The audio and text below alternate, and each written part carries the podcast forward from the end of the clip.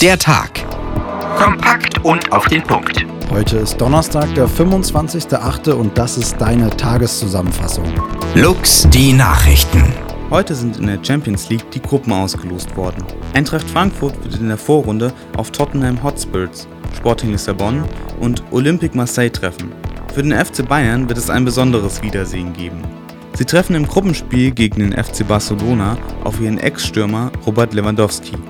Bundesarbeitsminister Heil will den erleichterten Zugang zur Kurzarbeit verlängern. Dies begründete er mit der unsicheren wirtschaftlichen Lage. Aktuell befinden sich noch 500.000 Menschen in Kurzarbeit. Auf dem Höhepunkt der Pandemie waren es 6 Millionen. BioNTech bereitet die Auslieferung der angepassten Impfstoffe vor. Sie sollen laut Unternehmensgründer Shahin direkt nach der Zulassung Anfang September verteilt werden. Für die Zulassung verantwortlich ist die Europäische Arzneimittelbehörde EMA. Diese will am 1. September über den Antrag zur Zulassung des BioNTech-Pfizer-Impfstoffes entscheiden. In der Arktis ist es noch nie so warm gewesen wie jetzt. Das legen aktuelle Analysen von Jahresringen uralter Bäume nahe. Anhand derer kann man nämlich die Sommertemperatur in den Lebensjahren der Bäume bestimmen. Die Bäume wurden auf einer sibirischen Insel entdeckt, die aufgrund des Klimawandels auftaut. Lux der Tag. Das ist heute wichtig. Zu wenig Mitarbeiter für zu viele Patienten, zu wenig Bezahlung für zu viel Leistung. Das sind die Standpunkte der Arbeitnehmergewerkschaft Verdi, wenn es um die Uniklinik in Frankfurt geht. Gut 4000 Mitarbeiter hat Verdi zum Streiken aufgerufen und einige sind dem auch gefolgt. Till Zipprich aus der aktuellen Redaktion ist jetzt bei mir. Was genau fordern die Mitarbeiter der Uniklinik denn? Also die Mitarbeiter haben mehrere Probleme. Das eine ist, wie du vorhin schon angesprochen hast, die Thematik mit den Arbeitskräften, die sich nur schlecht auf die Patientenzahl verteilen. Ein Beispiel, ein Intensivpfleger sollte nach Möglichkeit einen Patienten eben, wie der Name schon sagt, intensiv betreuen können. In Wahrheit läuft es aber meistens so, dass die Pfleger bis zu drei verschiedene Patienten gleichzeitig zu betreuen haben. Außerdem wird auch die Bezahlung angeprangert, die sei zu niedrig und dementsprechend sind die Forderungen ganz klar, dass eben erstens wieder mehr, mehr Personal äh, in die Kliniken kommt und zweitens soll das gewährleistet werden eben durch höhere Lohnzahlungen, um erstens den Mitarbeitern, die schon da sind, eine angemessene Bezahlung zu ermöglichen und zweitens auch wieder wieder mehr neue Mitarbeiter quasi an diesen Beruf binden zu können und ihnen mehr Perspektive geben zu können. Zuletzt hat es richtig große Streiks an den Unikliniken in NRW gegeben. Mehr als 10.000 Operationen mussten da verschoben werden. Könnte sowas jetzt bei uns in Frankfurt auch drohen? Also Verdi sagt, dass die Situation für die Patienten unter Kontrolle sei, will heißen, es gibt eine Notfallversorgung und der Streik dauert ja auch nur bis morgen Abend, allerdings nur vorerst muss man sagen, denn wie das weitergeht, weiß man nicht. In NRW zum Beispiel ist das ja wochenlang so gewesen, dass gestreikt wurde, weil man sich einfach nicht handelseinig wurde, Verdi und die Unikliniken und dementsprechend hängt ganz viel davon ab, was am Montag passieren wird. Da werden sich nämlich Verdi und und die Uniklinik Frankfurt nochmal zusammensetzen und beratschlagen, wie es denn nun weitergeht. Wenn sie da auf einen Kompromiss kommen, sollte soweit alles gut sein. Andernfalls wird eventuell weiter gestreikt. Ja, und dann schauen wir mal, wie es ausgeht. Naja, wir werden sehen, wie die Situation weitergeht. Seit heute Morgen wird am Frankfurter Uniklinikum gestreikt, noch mindestens bis morgen Abend. Danke, Till, für die Hintergründe. Lux der Tag. Das ist heute wichtig. Erst Corona und jetzt auch noch die Energiekrise. Nicht alle Menschen in Deutschland finden die Entscheidungen der Regierung gut.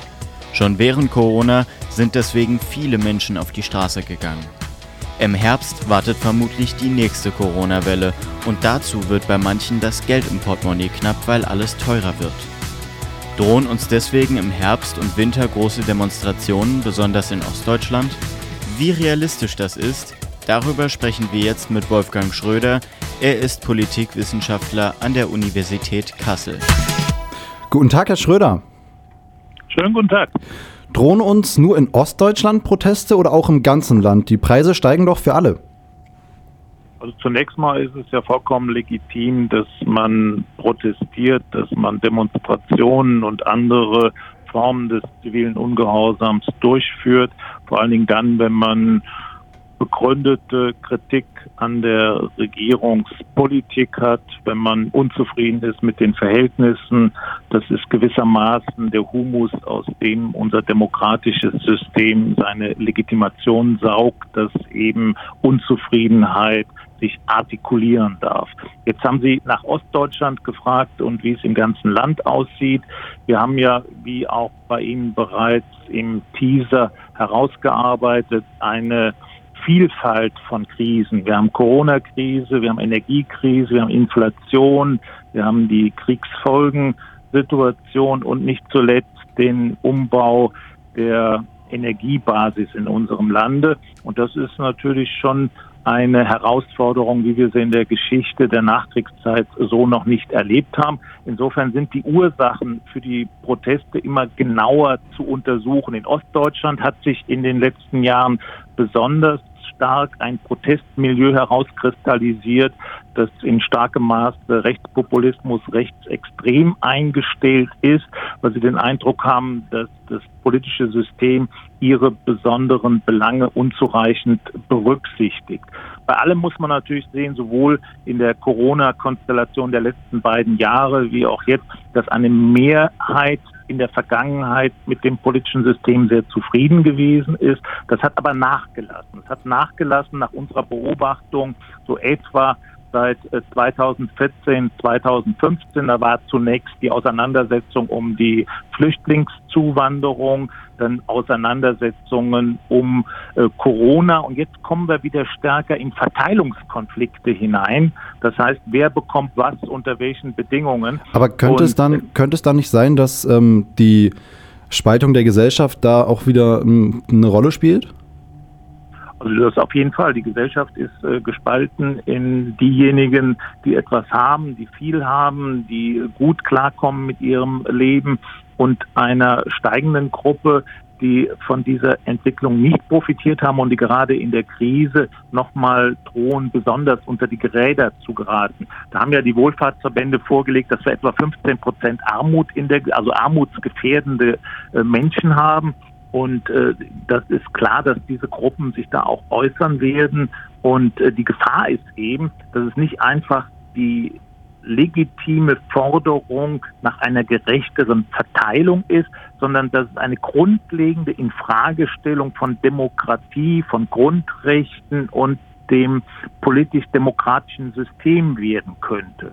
Und diese grundlegende Infragestellung in Ostdeutschland sehr stark durch die AfD protegiert, könnte natürlich auch dazu führen, dass andere Gruppen sich angesprochen fühlen, dass also sowohl Linksextreme, Rechtsextreme die Tonlage vorgeben und dass äh, diejenigen, die zu Recht demonstrieren, sich einfach anschließen und sich daraus dann eine besondere Dynamik entwickelt. Wie weit würden Sie sagen, könnten diese Proteste denn gehen? Kann man äh, jetzt äh, gar nicht so sagen. Ich bin auch eher zurückhaltend, diese Proteste herbeizureden, sondern man muss ganz klar sehen, dass es Ungerechtigkeiten jetzt gibt, dass Politik unzureichend in der Lage ist, diejenigen besonders zu adressieren, die der besonderen Hilfe bedürfen.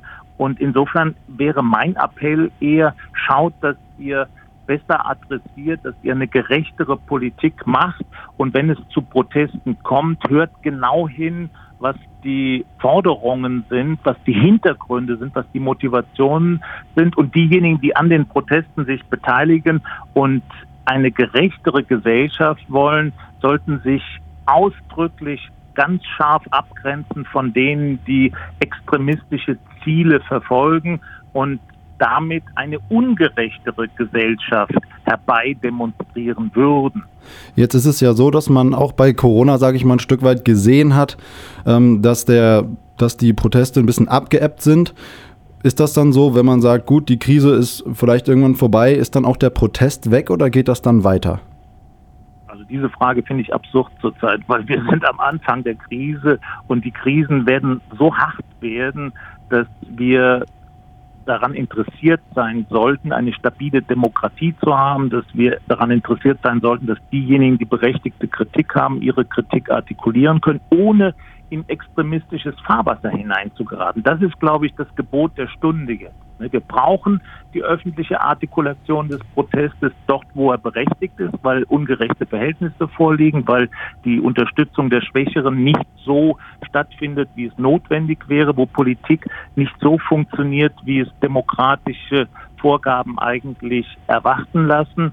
Aber jetzt darüber zu spekulieren, was alles äh, passieren könnte und äh, was sogar nach der Krise ist, das halte ich jetzt für sehr gewagt, weil wir müssen erstmal begreifen, dass diese Situation, in der wir uns augenblicklich bewegen, alle überfordert. Es ist ja nicht so, dass die Politik, Politiker aus äh, überschüssigem Einsatz jetzt die Politik machen, die sie gerade da äh, favorisieren, sondern das ist ja für die auch eine komplette Überforderung. Eigentlich. Sagt Wolfgang also, Schröder, er ist Politikwissenschaftler an der Universität Kassel. Vielen Dank für das Gespräch. Ja, sehr gern. Lux, der Tag. Kompakt und auf den Punkt.